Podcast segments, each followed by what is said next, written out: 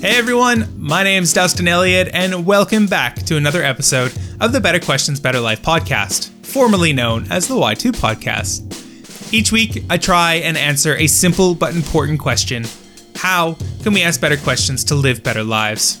To do that, I bring you dedicated episodes where I break this question down into bite sized, thought provoking, and tactical episodes, really focused on helping you ask better questions, pulled from industry experts, science, philosophy, as well as my own observations and learnings.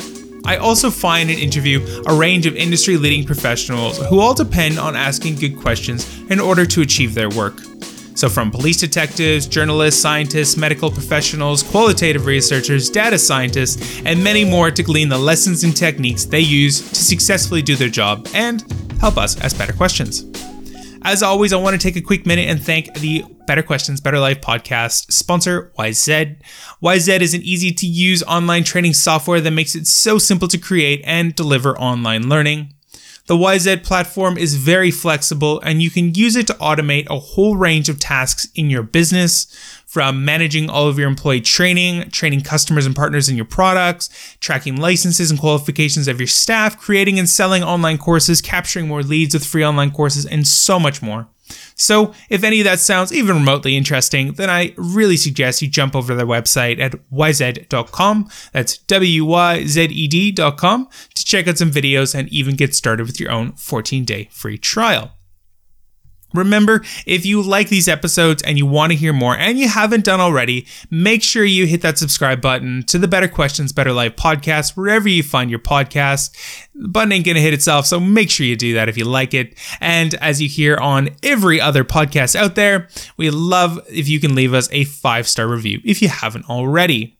Of course, you can jump over to the website at betterquestionsbetterlife.co where you can find links, resources, soon to be a blog, putting together some really cool projects as well at the moment uh, to help you ask better questions outside of the podcast and all that other good stuff. So make sure you check it out and stay tuned.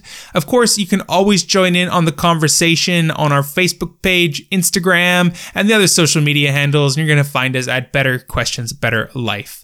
Uh, you can also follow along on social social media, and uh, if that, if that uh, name's a little too long, then we're going to try and dominate the hashtag BQBL. So hopefully we're going to blow that up with lots of really cool conversations. And uh, again, if you want to find us, that would probably be the easiest way. Just really quickly. With that being said, though, let's get right into it.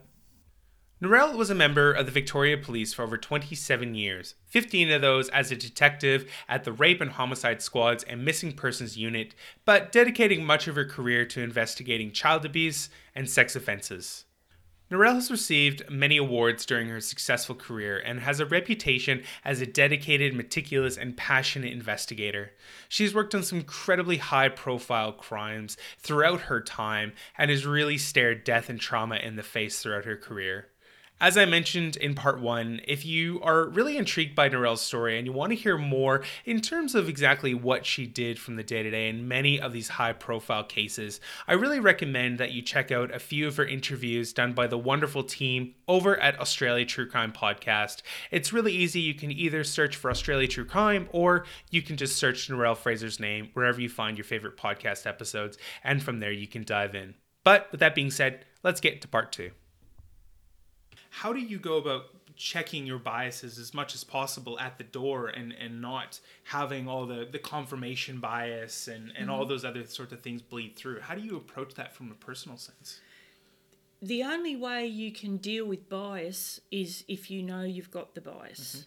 so for instance um, i know i have a bias against say scout leaders now I'm not saying that every scout, there's 99% of the scout leaders out there are great people. Mm-hmm. However, I know that when somebody says to me they're a scout leader, something happens within me because every scout leader that I've interviewed has been a suspect for a sexual offence. Mm. So I have this bias about, for instance, scout leaders. That becomes your reality because when you interact with that, it's yes. these sort of uh, yeah. these sort of times yeah. experiences. But and so if a scout leader came into the into the interview room, um, I know that I have a bias. So if I know I've got the bias, I can put it aside because I can't do my job properly if the bias comes out because it will show. Yeah. It'll show by the tone of my question, by um, uh, the way I ask it. I might come across as a bit of a um, smart ass, you know, with my tone. I think um, it's a very, very dangerous thing to not recognise your biases. Um, you know, I have, um, I'm a Richmond supporter. I have a bit of a bias against Collingwood supporters. no, I'm joking. But, um, you know, when you've just, you've got to be able to recognise your bias. So just being aware of it, recognizing it when it's permeating or to Yes. reflect on what your own Yeah. thinking and going, oh, is that bias? And maybe a little bit more Yes. measuring it against that kind of thing. it, it sounds easy. It doesn't. It's, sorry, it sound. We're making it sound very easy. It's a very difficult Yeah. thing to do, but you will not be um, a good investigator um, if you don't rec- or question anyone if you don't recognise that we all have influences in our life that influence the way we think. I've been brought up- differently to you. Um, my mum always taught me never to talk about um, in public about politics. Uh, about sex, your sex life, and also about how much money you get. So, anytime anyone says anything to me about, oh, how much money did you get for that? That's a, I think, oh, you can't ask that. Yeah. You know what I mean? So we are, and it's good to be able to recognise. It's important to be able to recognise that the other person across from you has biases as well. Yeah, a They completely might- different set of biases, but their own sort of Yes. filters of things you're Yeah. saying that you're thinking this is fine, but they're going, mm. Yeah, they might think all cops are bastards. Yeah. All cops are out to get me. Um, they're going to bash me. You know that sort of stuff. But um, I think it's to understand that not me as the interviewer. Yes, I have biases, but to also recognise other people do have. Mm-hmm.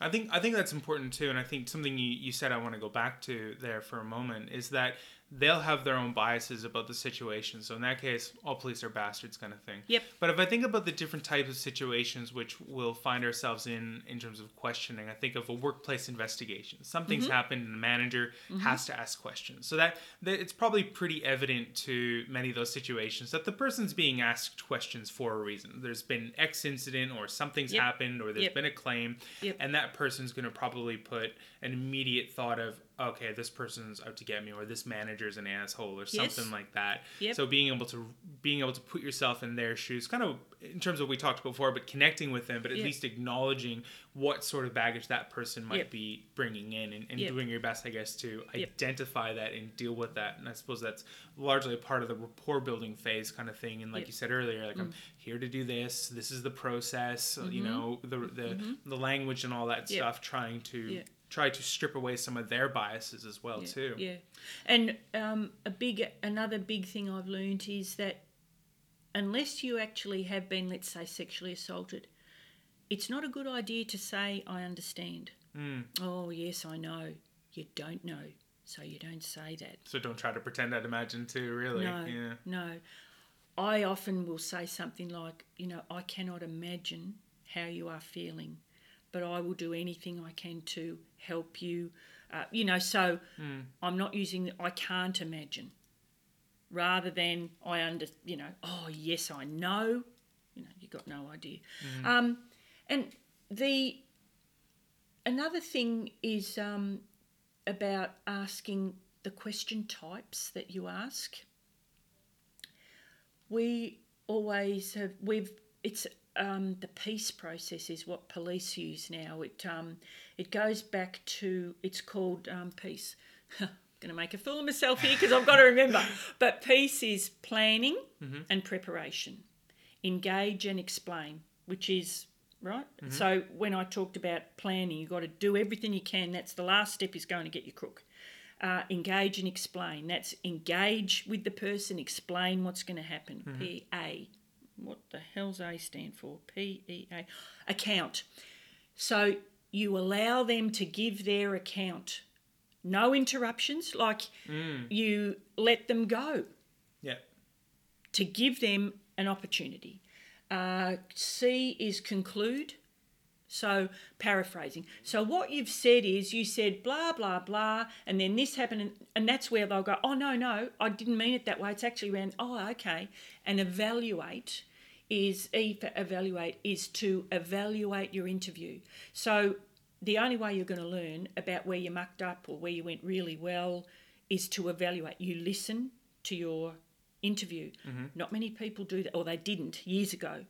But when you listen, you can hear yourself go, um, uh huh, okay, mm, okay. Like, and you think, oh my God, how many times did I say you know? Yeah. Or so it's very, very important to evaluate.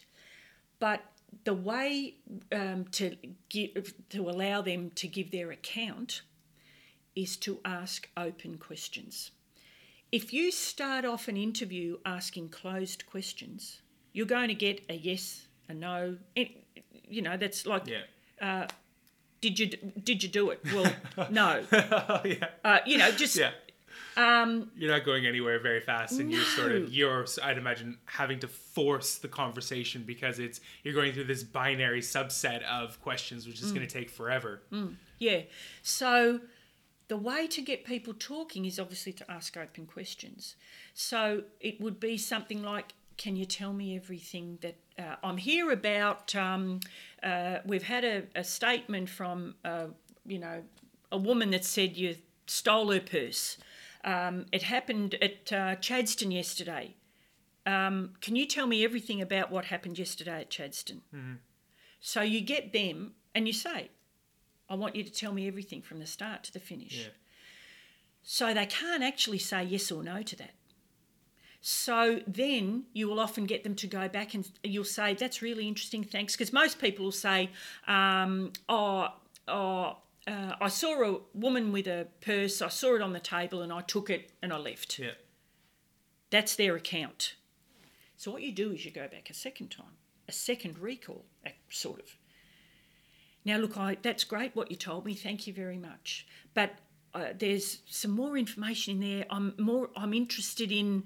Um, can you tell me from the start to the finish again? But this time, can you go from everything you remember, from the very start to the? Oh, okay. So then you hear about. Well, I you know drove my car there. Um, I dropped my kids off at school, and I was running out of money, and I didn't have any, and I saw this woman's purse, and she went into Suzanne, so I found it and said, all of a sudden you've got all this information. Um, so you would generally start off with a question like that: "Tell me everything that happened, Yeah. or what happened, or you know something like Yeah, that." I think that was good too. I know when, when we chatted before that that was a real aha moment because I Mm-hmm. think of myself, if I'm asking questions, it's probably about a particular thing or, or a particular time or, or there's a, there's a, there's an objective I'm trying to achieve in that. Mm-hmm. Yep. And I, and I thought about that after and I thought how many times I've gone for the jugular of that situation. Yes. 435 Yep. Mm. what this happened what did you say to this person at this time right and i thought hang on a sec there's probably a greater context that needs to be painted even if it's even if it's just allowing them to get the Mm-hmm. conversation rolling they're not starting at that critical you know junction they're they're they're warming their way up to that particular moment and even for their own benefit Mm. of understanding it in their head and being able to communicate it as well too so starting before the thing you maybe necessarily want to drill in on but the whole journey to take them across for that What we call it, uh, Victoria Police are now um, with their interviewing techniques. They're calling it the whole story. So, and it's it's a really powerful investigative um, technique because, as you said, you don't start off at at four thirty five yesterday. Um, tell me what happened then.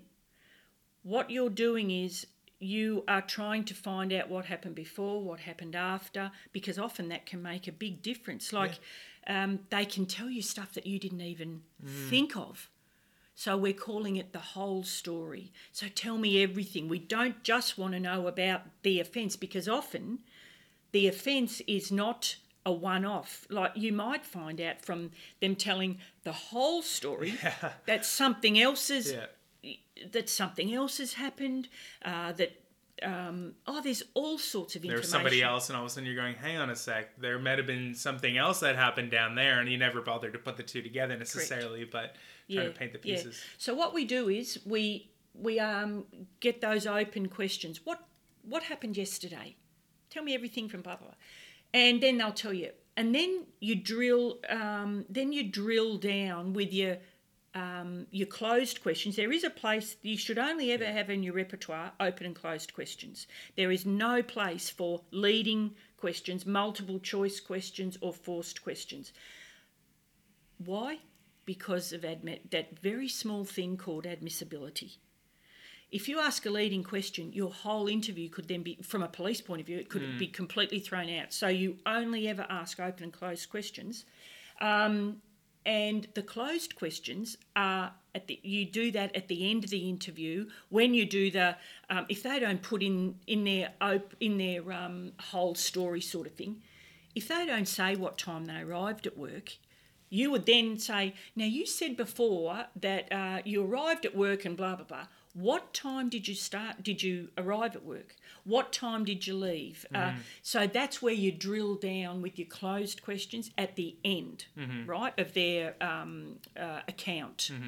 Um, and another thing is with open questions um, another process we use to help people expand is what's called the TEDS process.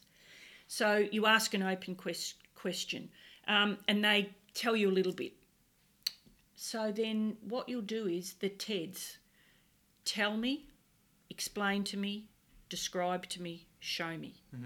So they'll go. The lady, um, the the witness might say, um, um, "Look, I um, put my purse on the table. I went into Suzanne's. I came out, and my purse was gone." You said before that. So this is how you'd go.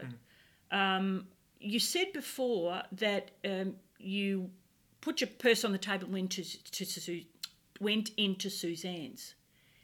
Tell me more about that. So they'll say, well, I took the purse out of my bag and I checked it and to see if there was any money. I had twenty dollars. That was from a taxi fare home, um, and I just put it there because I saw a jumper in the window and I just wanted to have a quick look. So do you see? So not only have we got the purse, she's left it on the table. We have now got the fact that she's got twenty dollars in her purse. The fact that she has to get a tax. So there's so many more avenues that you've got. Yeah. Um, and if they say something about, oh, my purse was on the table, oh, look, it was in a, um, a, a, a cafeteria, and there was a, a lady over on here that she was, um, I don't know, she had a feeding a baby. So what you can do with that is with your TEDs, you'd go, could you show me? Um, so what they'll and you'll give them a piece of paper and they actually write it out. That's what show me is means really, Yeah. like to draw it. Some visual component instead of Correct. just describing. Or you could say, Can you describe for me everything about your purse? So you're starting to get this huge, this Hmm. big, a proper picture. Years ago, we couldn't, pardon me, we couldn't have given a shit about the colour of the Yeah. purse or what was in it.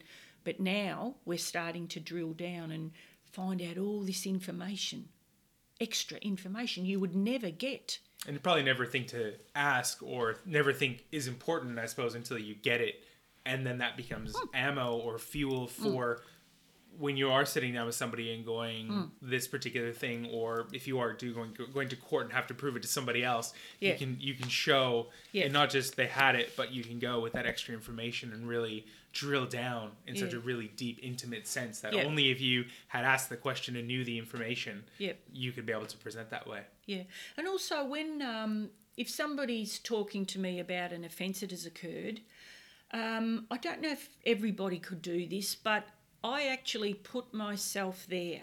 So when the person says, um, you know, say they were a, a rape, where they were walking along a dark alley and this guy came up from behind and he attacked me.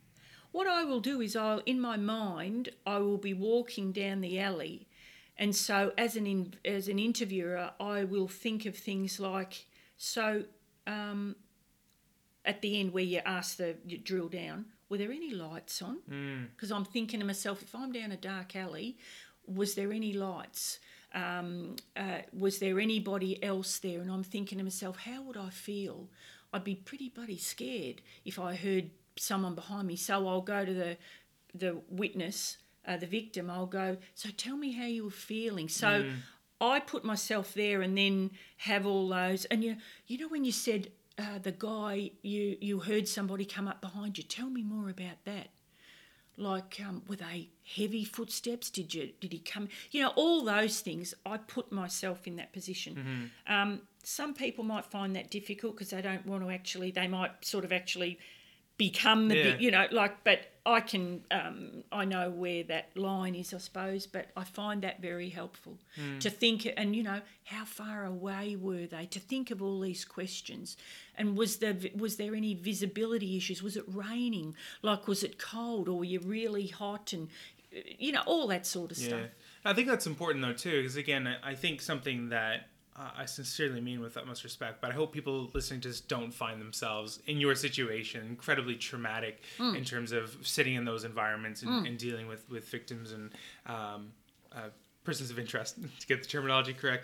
But but even that too, I think again of of play things in in in in my own life. If again if something were to happen and Mm-hmm. and you're trying to you're trying to ask questions to ascertain there's been an issue with a client of a business kind of thing or a family member might there might be a, family situation kind Mm-hmm. of thing and trying to again putting yourself in that situation to ask Mm. those critical things because from my experience is um, when people are trying to answer the questions as well. They're not always thinking about what information you need as well. I mean they're they're thinking Mm. in their head and they might give you a, a few bits of information but you you want to paint that picture and that broader picture. So Mm. things like heavy footsteps they might not think of the description of it but heavy footsteps can can mean something or a particular Mm. sound that they might not might not have any meaning to them in their realm of information. You might go oh that makes sense because we've caught a guy with a big heavy chain and that maybe is relevant kind of thing so you can start to be able to ask these Yeah. other questions or provide some ways of how what information Mm. you're looking asking questions and describing what information Mm. to help paint that picture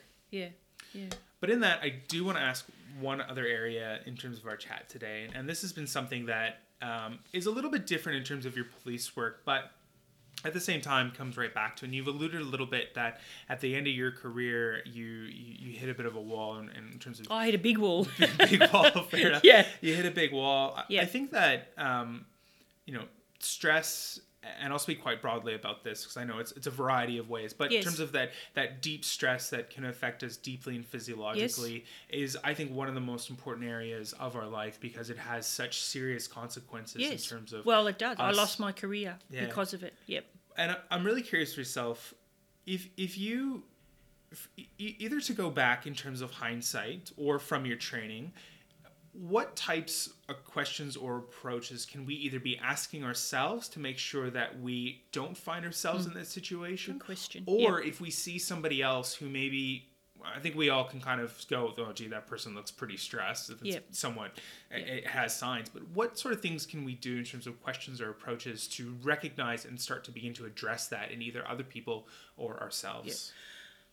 I think, um, first of all, it's very important to trust your own instincts. You know yourself better than anyone else, and you know your reaction to things. That if you um, are getting uh, stressed about something, you'll know that. And my advice is to trust your instincts, to trust yourself, and not ignore those things because that's what I did. I, looking back, I probably knew that I wasn't managing too well, but I just made excuses, or I dug my, I put my head in the sand and thought I'll be fine. Uh, I'll just put it away, and I won't think about it again. Well, what a surprise! You know, it comes back to bite you on the backside, which has happened with me. Um, but so I'd say to trust your instincts. There is, and I'm trying now to normalise, not stigmatise mental illness.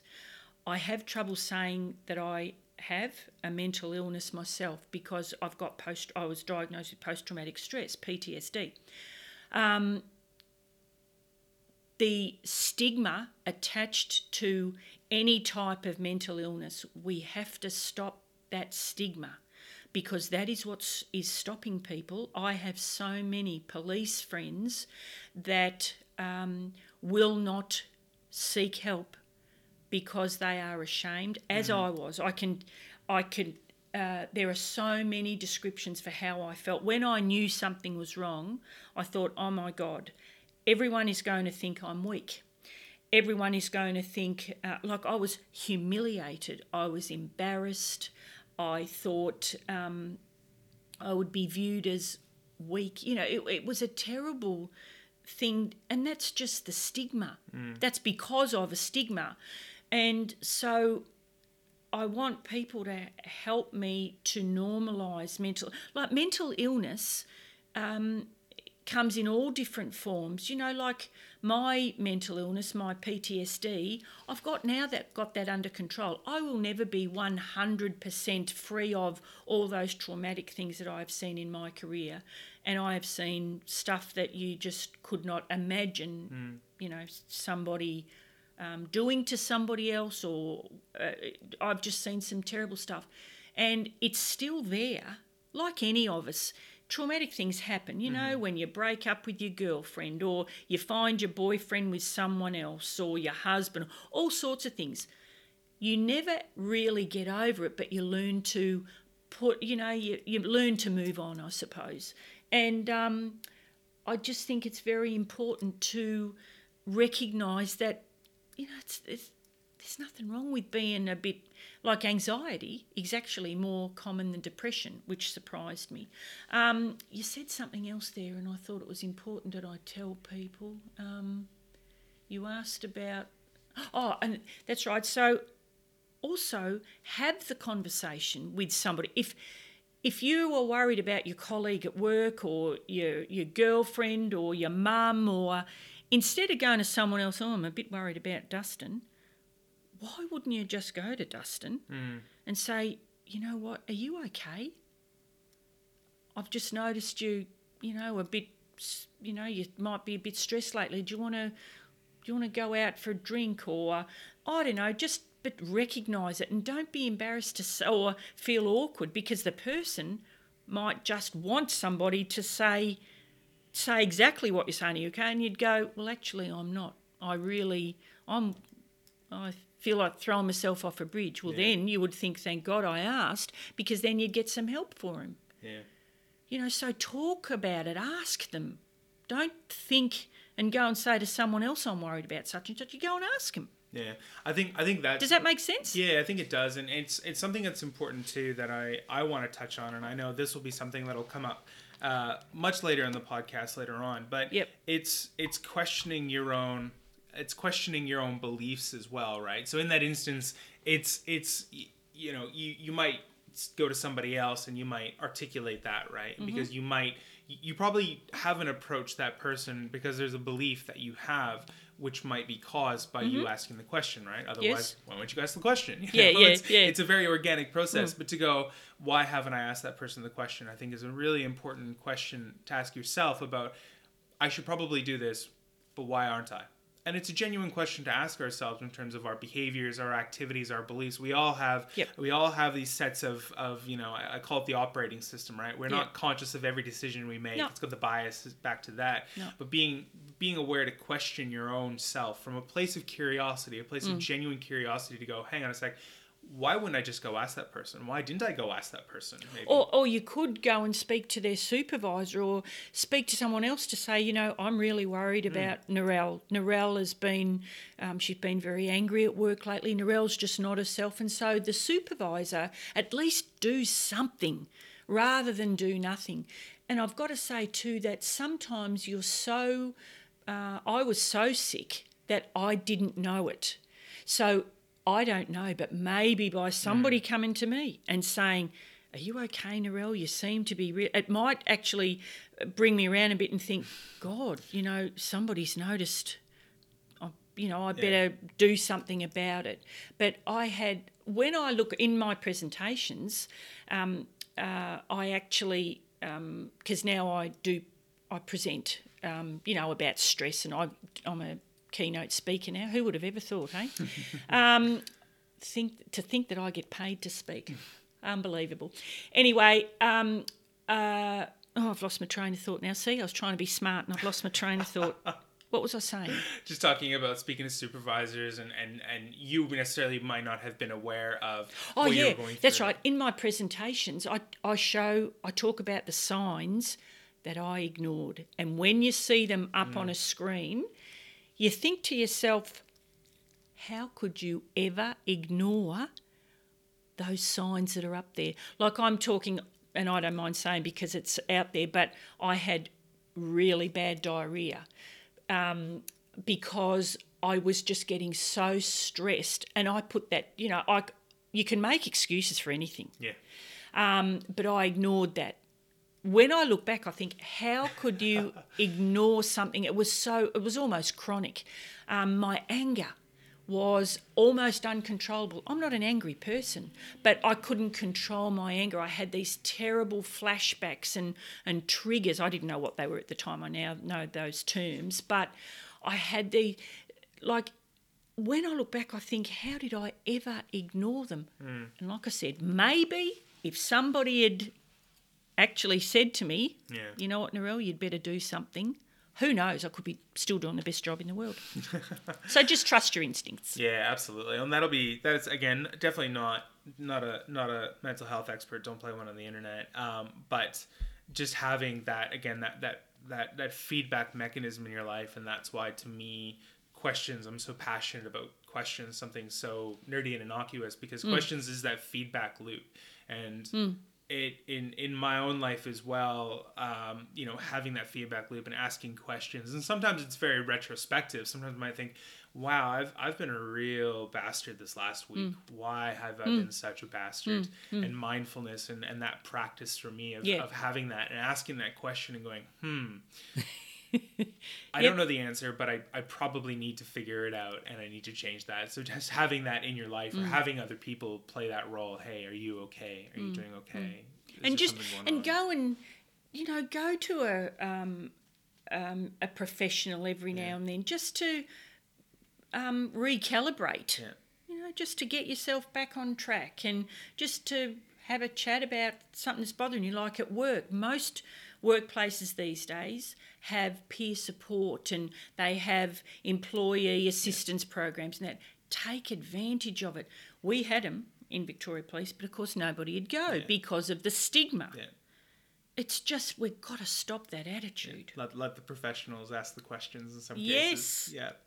Narelle, this has been such an absolute pleasure. Um, I'll definitely make sure, I, I think people need to hear more about, um, to put a lot of, uh, some of this in context too, some of the things you've experienced firsthand. I'll link to some other podcasts who have done an amazing job and where you've gone through and, and talked about the stories. This has been an absolute delight. I suppose for yourself today, um, where can people reach out to you and, and stay in touch with all the things that are um, going on? I know we were speaking earlier, you have a very Thanks. exciting play that's been proposed as well. Where can people sort of stay in touch with yourself and all the Uh, things you're up to? basically through my website, people book me for you know talks at conferences and corporate functions and that through my website, um, www.narellefraser.com.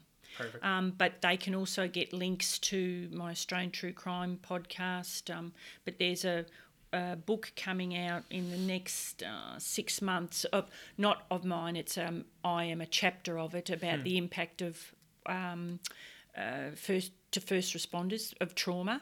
Um, I suppose the other victims of a crime is the ones that actually investigate it. And yeah, like you said, I've had this woman. Um, she's going to do a play about my life. I cannot. I'm still um, pinching myself, but um, anyway, hopefully people don't fall asleep.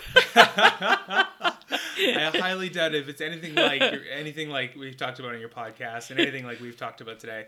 I've got very little out of that. But Narelle, I want to thank you again for your time. I really appreciate it. Thank you very much, Dustin. Hey everyone, thank you so much again for listening to today's episode. Just remember if you want to join in on the conversation, make sure you jump over to the social media handles. You're going to find us at Better Questions, Better Life on Facebook, Instagram, BQ, BQBL underscore on the Twitter. Of course, you can make sure you jump into the hashtag BQBL. Of course, you can check out our website at betterquestionsbetterlife.co. And I obviously I want to take a quick minute again and thank our sponsor Wyzed. Make sure you get started with your own 14-day free trial at wyzed.com. That's W Y Z E D.com. With that being said, speak to you next time.